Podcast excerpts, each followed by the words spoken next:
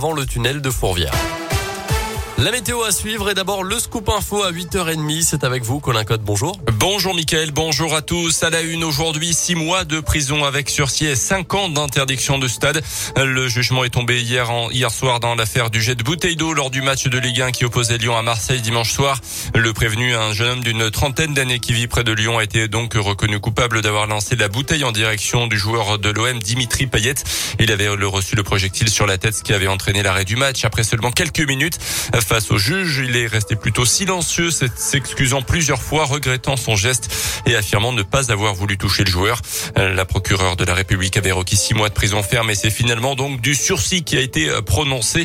Euh, l'avocat du prévenu maître David Metaxas s'est montré satisfait. Son tort, c'est d'avoir jeté une bouteille d'eau à 20 mètres de distance d'un joueur. Malheureusement, il l'a atteint. Je reste intimement persuadé que c'était pas son souhait. Il voulait pas blesser Dimitri Payet qu'il ne connaissait pas. Il voulait pas non plus la suspension du match. Il sait qu'il a fait du tort à tous les spectateurs qui, pour certains d'entre eux, ont pris la peine de venir et exprimer leur doléance. Il s'en veut, clairement. S'il pouvait à lui seul indemniser tout ça, il le ferait, bien évidemment. Il n'en a absolument pas la capacité. Mais c'est un homme soulagé qui va pouvoir retrouver maintenant une vie normale après tout ce chaos euh, judiciaire et, médiatique. Et encore une fois, il présente ses excuses à tout le monde, au club évidemment, aux supporters et bien évidemment à titre principal à Dimitri Payet qui regrette son geste.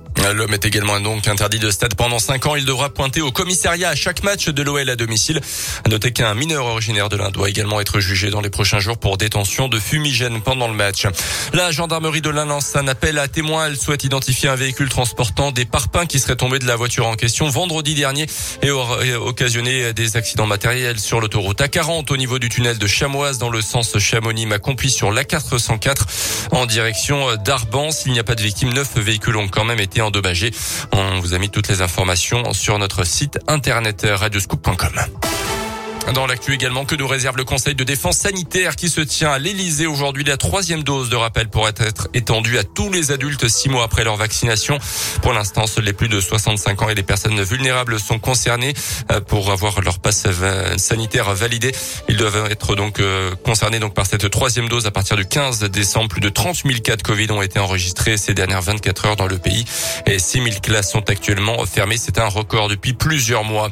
Le cri d'alarme des personnels de justice dans une une tribune publiée dans le journal Le Monde, 3000 magistrats et greffiers dénoncent la dégradation de leurs conditions de travail et le manque de temps pour traiter les dossiers.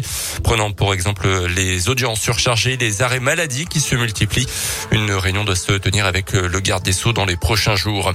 Un coup dur pour Wish. L'application et le site de vente en ligne vont disparaître des grands moteurs de recherche en France. Les services français de la répression des fraudes ont demandé le déréférencement de cette plateforme à cause de la présence à la vente de produits jugés non conformes et dangereux. L'accès au site de Wish sera toujours possible uniquement en tapant l'adresse directement.